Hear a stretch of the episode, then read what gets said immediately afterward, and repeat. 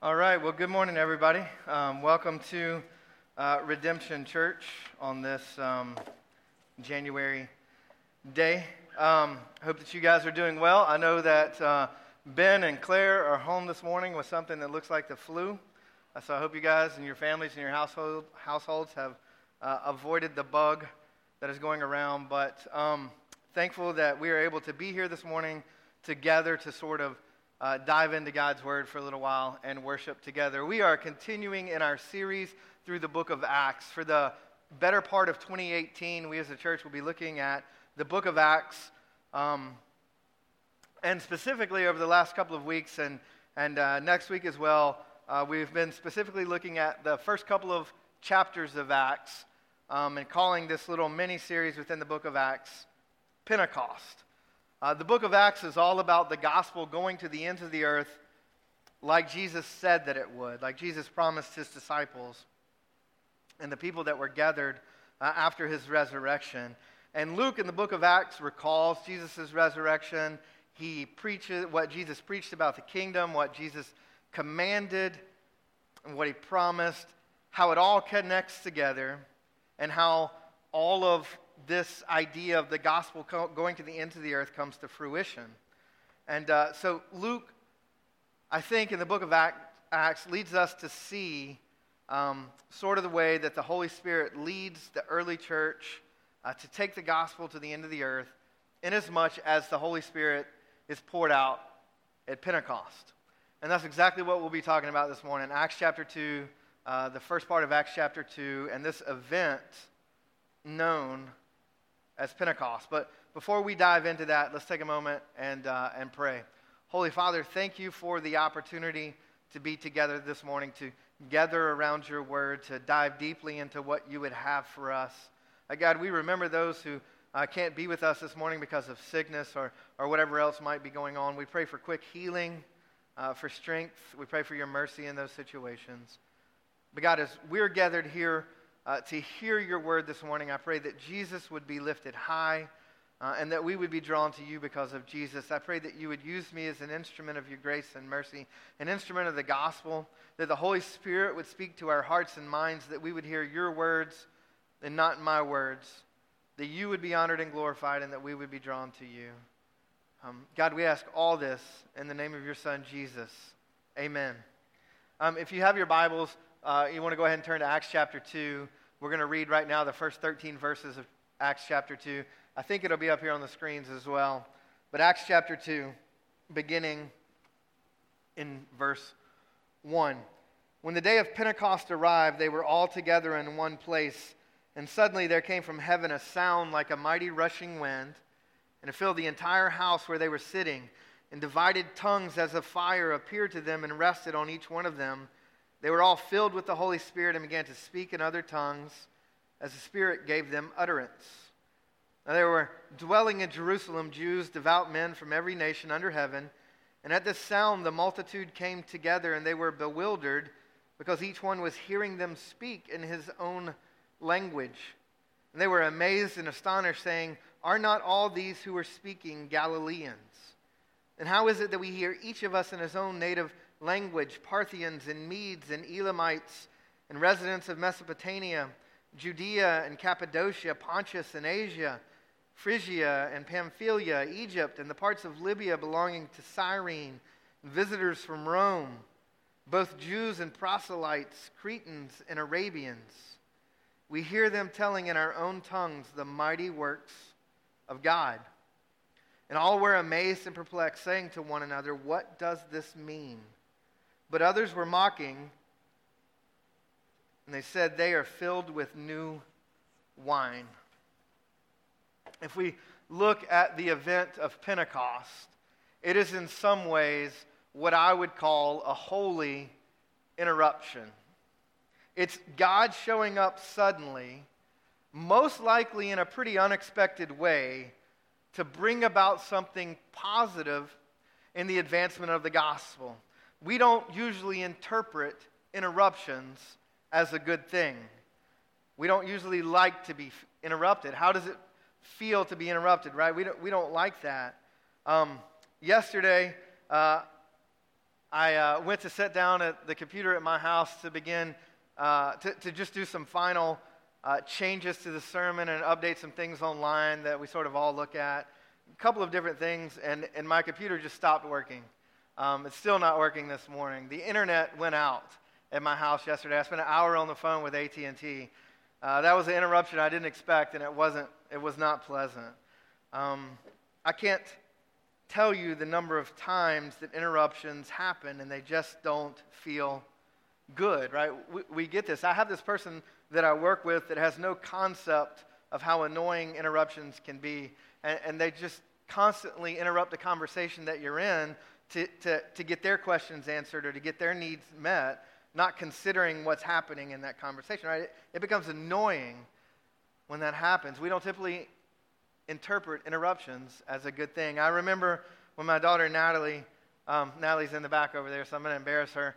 I remember when my daughter Natalie was three or four years old, um, all of a sudden, just out of the blue, she became scared to sleep in her room at night. And that was unusual because it, that had just never happened to her before. She had never had that experience. And uh, I remember being in bed, and uh, I didn't really wake up. I didn't hear Natalie come into the room. But I remember waking up, and Natalie's face was right in my face when I woke up. And I just, like, freaked out. Like, ah! I can't deal with this, being terrified in the middle of the night, waking up like that. I, I'll never forget that. Completely terrified. It's creepy when you wake up and your kid's face is right in your face. I'm just telling you. Right? Completely terrified by that interruption. If we take a look back, if we take a step back and look at Acts chapter one, verses one through thirteen, what we see in the first four verses is a holy interruption of the early church gathered together after Jesus' resurrection. That's what the first four verses are about. The Holy Spirit showing up, interrupting what they're doing, and pushing them out to do something different. And then from verses five through thirteen, you sort of see the crowd's reaction to that interruption. You see the crowd's reaction to what happens when the Holy Spirit shows up and interrupts those early believers. And so what I want to do is look at this passage this morning and sort of uh, examine three things. First off, I just want to walk through the text for a minute and point out some things that we should see and that we should pick up as we examine the text. They're important to understanding what's happening. The second thing I want to do is take a look at the context of where Luke places the story and how it actually compares to something else in Scripture. And then thirdly, I want to take a look at the implications of the Holy Spirit showing up and interrupting these early believers. But first off, let's look at some specifics in the text. Right? In verse one, we see that the events of Acts chapter two, this first few verses, happen on the day of Pentecost. When we think of Pentecost, we think of this story probably, but actually the day of Pentecost was a Jewish festival that happened fifty days after the Passover. Uh, the Greek word Pentecost literally means fiftieth. Uh, or something along those lines. And so we're about fifty days after the Passover, so we're about fifty days after the death and resurrection of Jesus. This festival was a festival that happened every year, about fifty days after Passover. It was a time where all of Israel was intended to pilgrimage to Jerusalem, to come to the temple, to do- both remember God's deliverance from Egypt, when God brought them out of Egypt, and also to tithe on the first fruits of the wheat harvest. That's what Pentecost was about. Deuteronomy sixteen specifically says that parents and children and male and female servants and sojourners and the fatherless and the widows were all to go to Jerusalem and feast in memory of God's deliverance of his people from the bondage of Egypt. And so that's what's happening in Jerusalem when the day of Pentecost, as we know it, takes place in Acts chapter two. There would have been a tremendous amount of people in Jerusalem that day. Verse five or six talks about all the people dwelling there from different places, but in addition to that, there would have been a lot of pilgrims in Jerusalem that day. In verse two, um, the passage says that a, a, a mighty rushing wind fills the house, right? It's an external thing that comes in, fills the house with sound. And that sort of, uh, we should just see right off the bat that that sort of evokes some Old Testament imagery from Ezekiel chapter thirty-seven uh, where God's life gives newness, where God's breath gives newness of life. In verse three, we see tongues of fire resting on everyone in the room. Not, not just on the disciples, but on everyone, and that's important. Men, women, disciples, everybody in the room, tongues of fire resting on their head. That evokes some Old Testament imagery as well. If you think back through the Old Testament, when God shows up, there's often fire involved. When God is leading his people through the desert as they're leaving Egypt, he's leading them through a pillar of fire. When God shows up to Moses and says, "Go and deliver my people from Pharaoh," it's a burning bush. When God gives his covenant to his people on Mount Sinai in the Old Testament, um, when Moses comes down to do that, it's there's fire and smoke, and God shows up in that way. And, and just like the Holy Spirit descends on Jesus at his baptism, the Holy Spirit sort of descends on the people in the room that day with fire. In verse four, we're told that all of them in the room, men and women, disciples, non-disciples, were filled with the Holy Spirit, and they began speaking in languages that they did not know. In the Old Testament, being filled with the Spirit generally meant being gifted with a certain set of skills for a certain purpose. You see that in Exodus chapter thirty-one. You see it in Deuteronomy chapter thirty-four. You see it in Micah chapter three. And so here these men and women are uniquely gifted in this moment for cross-cultural and cross-linguistic ministry by the Holy Spirit as they begin to speak languages that they don't know, declaring the mighty works of God. And, and nothing symbolizes that cross-cultural empowerment for ministry better than being able to speak a language that you don't know. Verses five through eight tells us there's a lot of people in Jerusalem, and the people in Jerusalem are from all over the known world.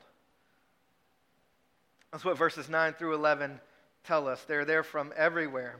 And in verse twelve, the crowd is asking what all this means and why this is happening. And in verse thirteen, the crowd answers the question and says they're drunk. We we haven't read it yet. I'm going to read it just now. Uh, it's not really part of the text that we're examining this morning, but Peter goes on to explain in verses seventeen through twenty-one of Acts what is actually happening. The crowd wants to know what is going on, and so Peter answers that question in verses seventeen through twenty-one. Let me um, read that real quick. And Peter quotes directly from the book of Joel, by the way, when he reads this. He actually modifies Joel just a little bit, um, but he's quoting from Joel chapter two, verses twenty-eight through thirty-two. And Peter says, "And in the last days it shall be, God declares that I will pour out my spirit on all flesh, and your sons and your daughters shall prophesy, and your young men shall see visions, and your old men shall dream dreams, even on my male servants and female servants. In those days I will pour out my spirit, and they shall prophesy. And I will show wonders in the heavens above and signs on the earth below, blood and fire and vapor of smoke. The sun shall be turned to darkness and the moon to blood, before the day of the Lord comes, the great and magnificent day. And it shall come to pass that everyone who calls upon the name of the Lord shall be saved." And so Peter points everybody present back to the book of Joel and says what is happening is a fulfillment from the Old Testament that in the last days God's Spirit will enable his people to proclaim God's word in such a way that people are going to hear and respond and become followers of Jesus Christ, become followers of the Lord. And so Peter says that's what's happening. What Joel said is going to happen, it's happening. That's what this event is. Is. This event is the fulfillment of a prophetic announcement that one day God's people will be empowered to proclaim God's word in a magnificent way, accompanied by wonders and signs, speaking in tongues. This festival was a time for all of Israel to come and worship. Men, women, parents, children, male, female servants, sojourners, widows, fatherless, they're all there in Jerusalem. And there's a representation of that group in the upper room, or in this room, this house, wherever they are. Uh, earlier in Acts one, they're in the upper room. I, we're assuming they might still be there. And, and Peter quotes Joel chapter two and says your sons and daughters, your old men and your young men, your male and your female servants, they're all empowered for ministry. And that's exactly what happens in Acts chapter two. God's people, present in Jerusalem, the early church, present in this house, are empowered for ministry. People hear the gospel proclaimed in their own languages, and later we see that there's a significant number of people who come to faith as a result of this event. Now, before we go any further, I, I want to just go sideways for a minute and sort of look at the context of this text to better understand exactly what this text means. Um, I shared with you a few moments ago about uh, Natalie when she uh, woke me up in the night, interrupted me when I was sleeping, and how it how it terrified me. Right? I didn't find that interruption to be pleasant. Uh, quite frankly, I was terrified in the moment, like I said. And and I and what I really wanted was to just be left alone and go back to sleep. Um, right? And, and what if the context for why she woke me up was different? What if she woke me up to say there's an emergency in the house? What if she woke me up to say um, there is an intruder in the house or something bad has happened? That interruption would have still been terrifying, but it wouldn't have been annoying. It would have been something else, right? Uh, there would have been a, a different context and a different reaction and a greater purpose for why Uh, I was being awakened in the middle of the night.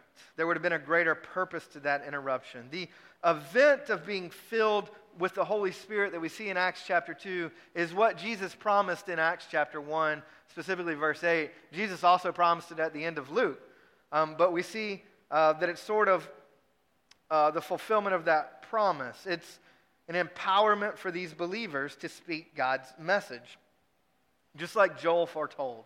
Right, that's what we talked about a second ago.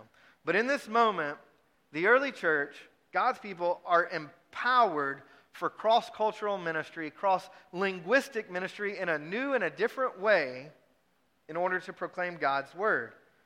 And so the only way that I can understand this event, according to what Joel said, according to how Peter interprets this, is to view this event in light of the Old Testament scriptures, in light of Jesus' promise that he was going to spend, send the Holy Spirit so that the disciples and those in the um, gathered around the disciples would be his witnesses to the end of the earth. Jesus promised it. That's what's happening. Uh, ultimately, the disciples and the men and women present with them in the upper room, or in the house that day, they were interrupted by the Holy Spirit in order to be God's witnesses, right? And, and here's what I want us to see, right? I, I don't want us to, don't, don't miss this, okay? Jesus, just, at, just as Jesus at the very beginning of his ministry, after his baptism, he was uniquely, or at his baptism, he was uniquely identified by the Father. He was uniquely anointed by the Holy Spirit. That happens at the beginning of Luke. At the beginning of Acts, the early church is empowered for their purposes of being witnesses to the end of the earth through this miraculous event of the Holy Spirit coming down and enabling them to speak languages they don't know. The pivotal place of the Pentecost event in the story of Acts, it's not difficult to discern when it's compared to the book of Luke, but I think it's often overlooked. Jesus is identified and anointed by the Holy Spirit for ministry.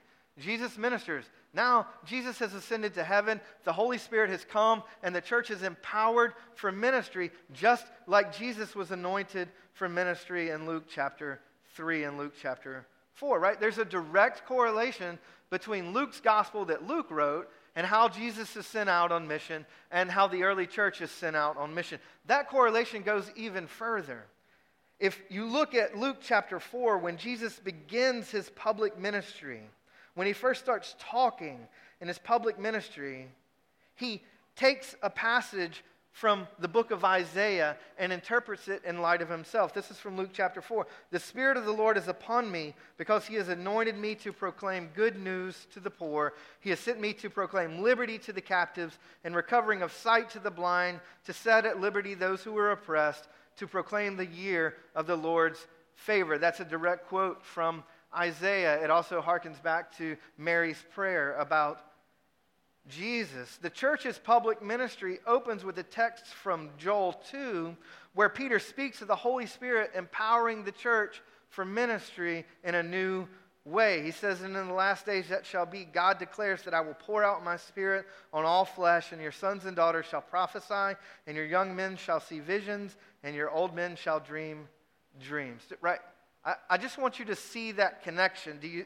I want you to grasp that connection because it's so important. Like Jesus, the early church is being sent forth by the Holy Spirit, empowered by the Holy Spirit to fulfill its purpose and mission. That's why Pentecost happens. That's the meaning of Pentecost.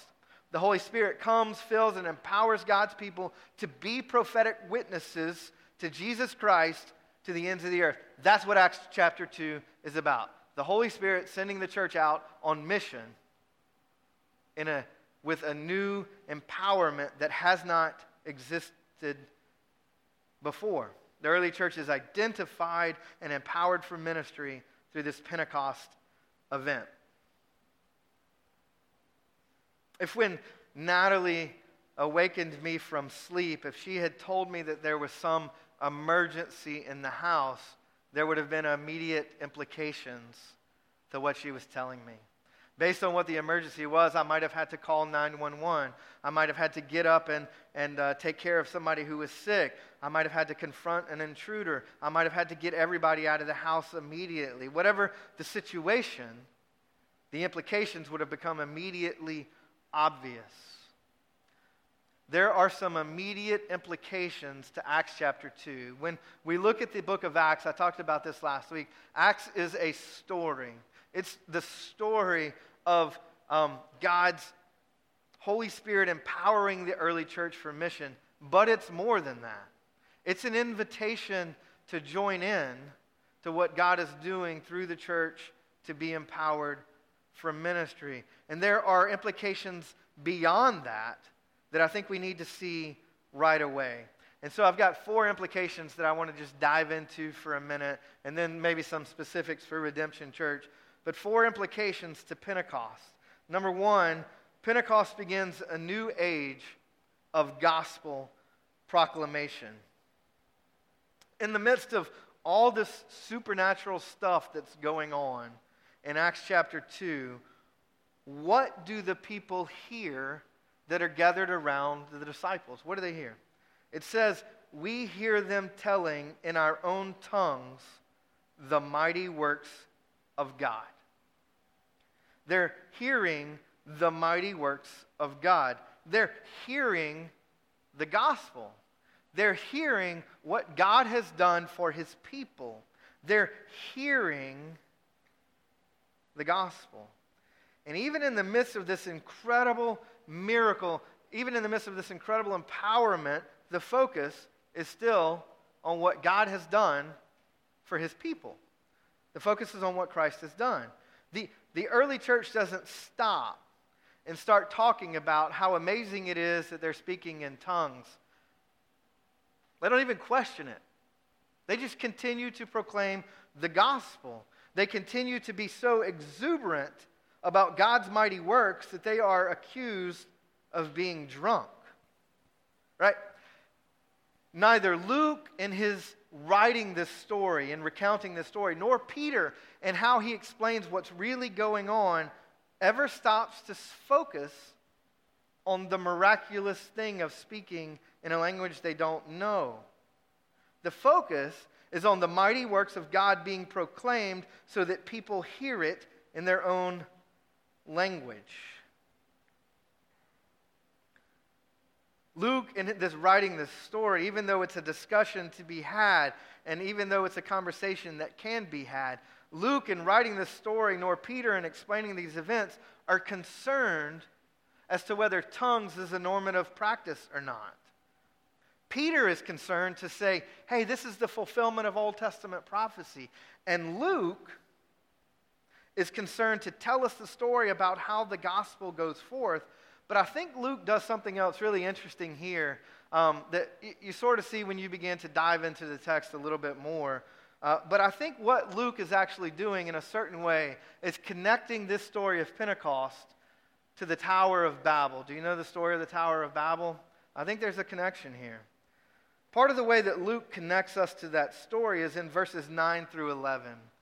In verses nine through eleven, Luke recounts all the different nations that are present in Jerusalem to see the event that's going on. In Genesis chapter eleven is the story of the Tower of Babel. In Genesis chapter ten is a list of nations.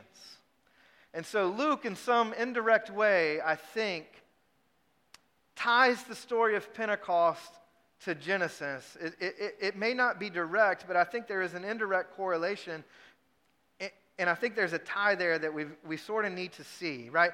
At the Tower of Babel, humans are trying to make a name for themselves by raising themselves up to heaven. And God responds how? By confusing their language. And as a result, language becomes an obstacle that has to be overcome.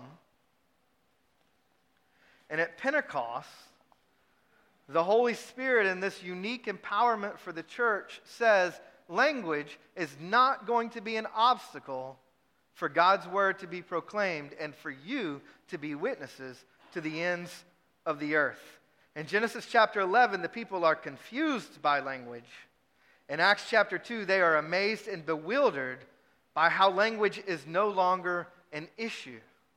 And they're saying, how is it that we are hearing this in our own language? Aren't these people from Galilee? Aren't these some, some rednecks from the woods?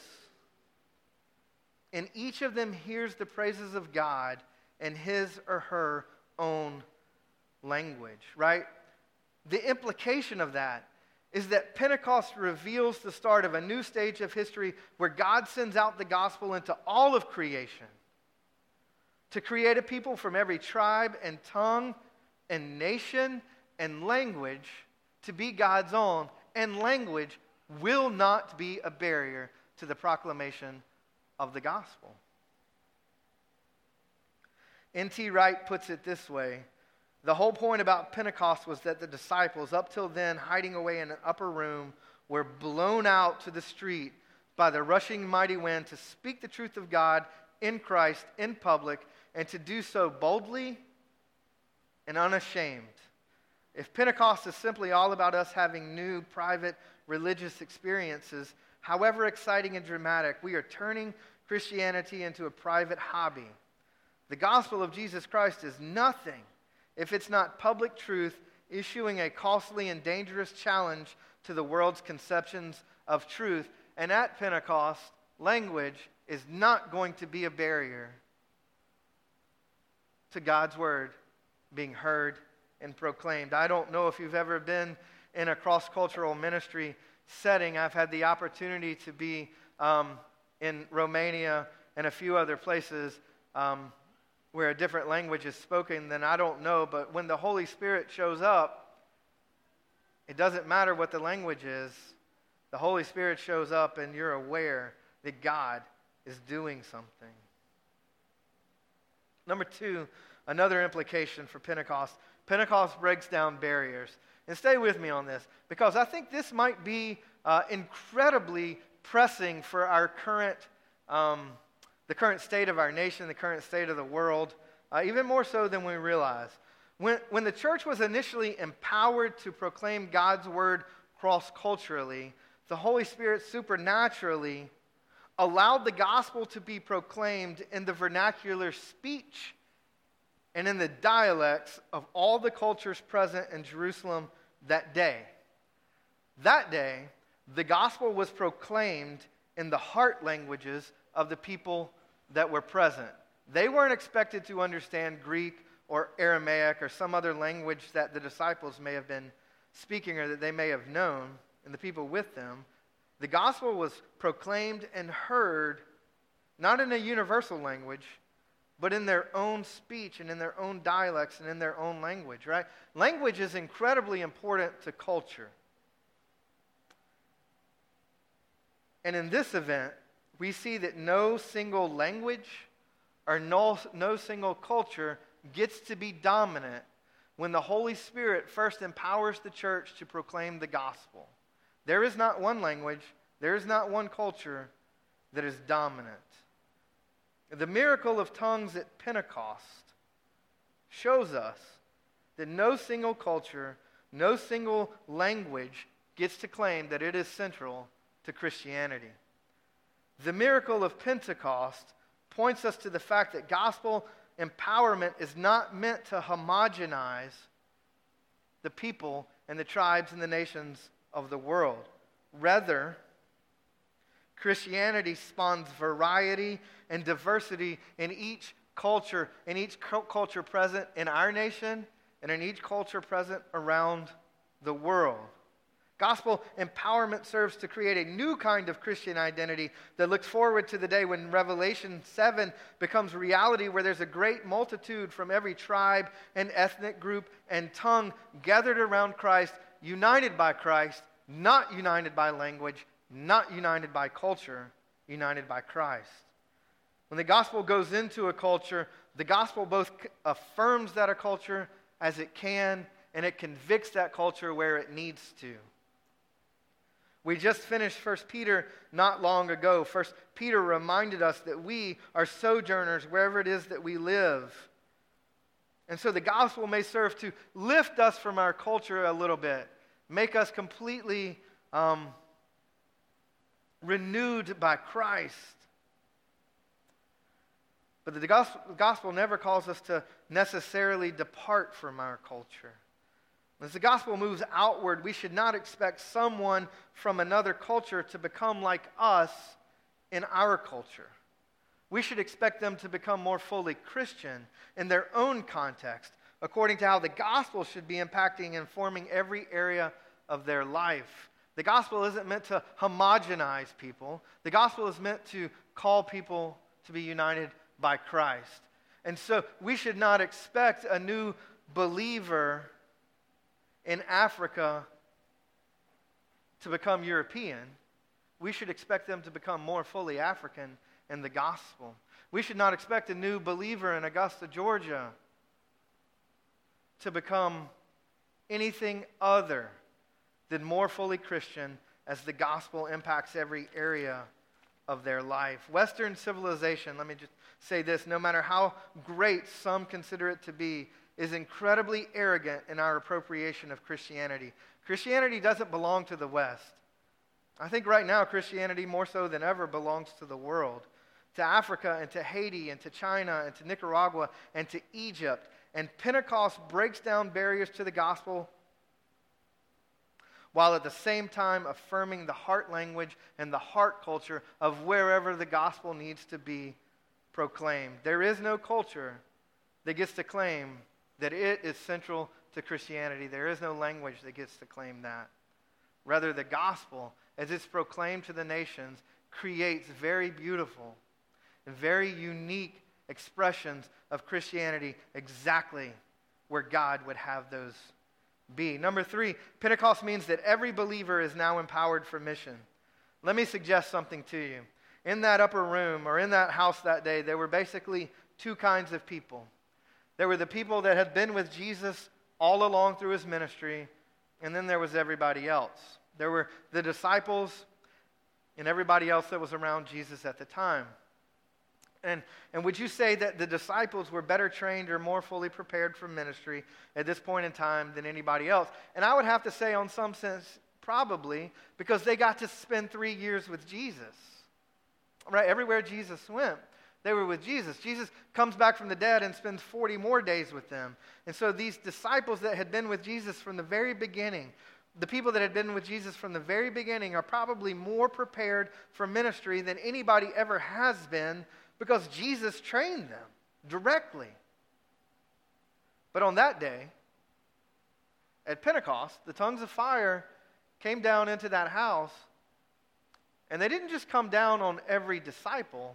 They came down on every person in the house.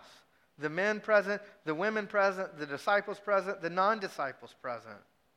The tongues of fire comes down, and all of them, every single one, according to the story, if we take it at its face value, even the humblest, most illiterate, most untrained believer in that room became a fiery tongue for the gospel as they all began to speak languages they did not know, so that those in Jerusalem would hear the mighty works of God.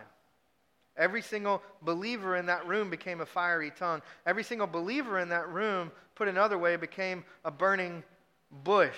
When Tim Keller talks about this passage, that's the terminology he uses, that power came into every single person in that house that day and empowered every single person for ministry.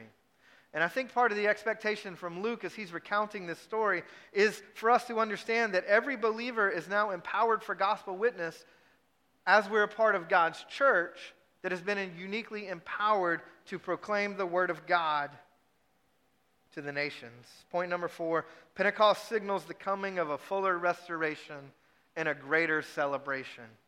The Spirit's arrival in Acts chapter two signals a change. Jesus has ascended to heaven, and so what we have here is a transition from Christ's work on earth to the work of the Holy Spirit on earth through the local church.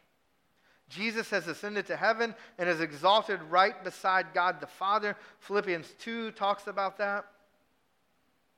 And we've already seen how in this passage, uh, Peter refers back to Joel to say this that, that this is Um, an end-time fulfillment of God's word, that the Holy Spirit will empower his people for ministry.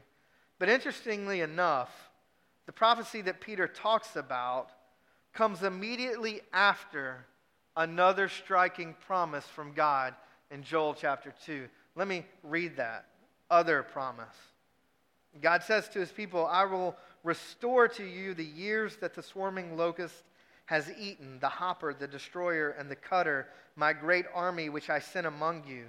You shall eat in plenty and be satisfied, and praise the name of the Lord your God, who has, dwelt, who has dealt wondrously with you. And my people shall never again be put to shame. You shall know that I am in the midst of Israel, that I am the Lord your God, and there is none else. And my people shall never again be put to shame."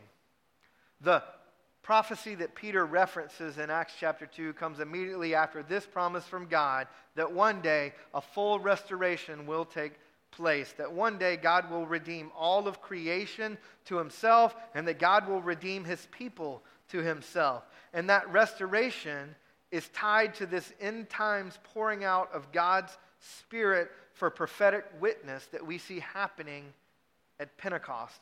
While Jesus' reign is secure and eternal, we, uh, we know that it hasn't come to its fullest expression just yet. While death has been defeated, and we know that, it has yet to come to a final end.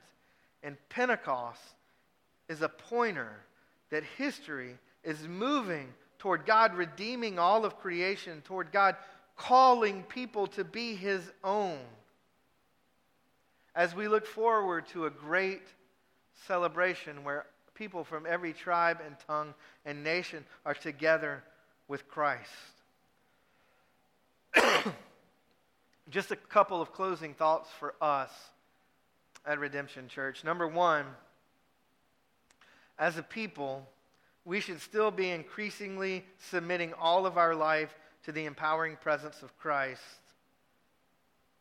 He is at work, and we see this in Pentecost, to one day restore all of creation to himself. He is at work to call people to be his own people. And for now, the question is not, and for now, the question is whether or not there are any parts of us that need to be fully restored to Christ. Are we God's own people? Is the call for us this morning to come to Christ for the first time? Or is the call for us to submit some area of our life to the empowering lordship of Christ that we're unwilling to let go of? Is there some part of our life that needs restoration? And that's a question we must ask ourselves this morning. Number two, every believer in this room, every church member in this room is empowered for the advance of the kingdom. All of us are called and empowered through word and in deed to advance the kingdom. In Acts chapter two, there's a unique empowerment of the early church to proclaim God's word. That unique empowerment, as I said, was a, a transition from Christ being at work on earth to the Holy Spirit being at work on earth through his church. Every believer, every man and woman, every believer is empowered for ministry. And I think that's part of why Luke wrote this book. I think that's part of what the Holy Spirit is speaking to us, is that God empowers his people for ministry, and there's an expectation that believers will be about what God has empowered us to do. We're going to enter into a time of response, and I would encourage you to sort of reflect on that for a moment as we enter that time of response. Is there some area of life that needs to be restored to Christ? Does our life belong to Christ? Does it need to belong to Christ? And secondly, if we do belong to Christ,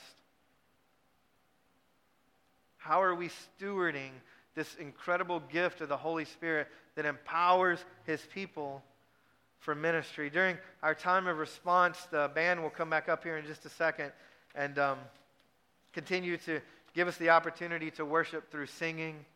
Uh, during the time of response, you have an opportunity to worship through giving. There's a giving basket in the back where you can do that. Um, during this time of response, you have an opportunity to sit where you are, to stand where you are, to reflect on what we've talked about and what we've heard from God's word this morning, how the Spirit is at work in you. We have an opportunity to take communion.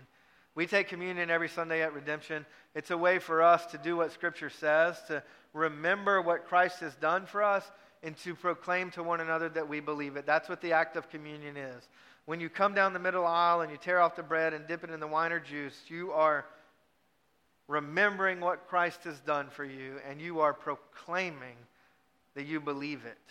So if you're here and you're a follower of Christ, and you feel the freedom to take communion, I would invite you to come and do so. If you're here and you're not a follower of Christ, you can't really remember and you can't really proclaim that. So let me encourage you to stay where you are, not to call you out or signal you out or embarrass you, but just simply to say, we don't want you to come and to say something that is not true. I'm going to pray for us, and uh, we'll transition into this time of response. Holy Father, thank you for this reminder from your word of how Jesus was at work to call the people to himself and to send those people out for your purposes. God, thank you for this reminder from your word that Jesus is still at work through the power of the Holy Spirit to empower his people for ministry. God, even now as we um, take some time to respond, to remember, to reflect, to pray, to take communion, to sing, God, I pray that you would still be at work in our hearts and minds for Christ to be lifted high, for, for Christ to be glorified in this place, that we might be drawn to you. And God, we ask all this in the name of your Son, Jesus. Amen.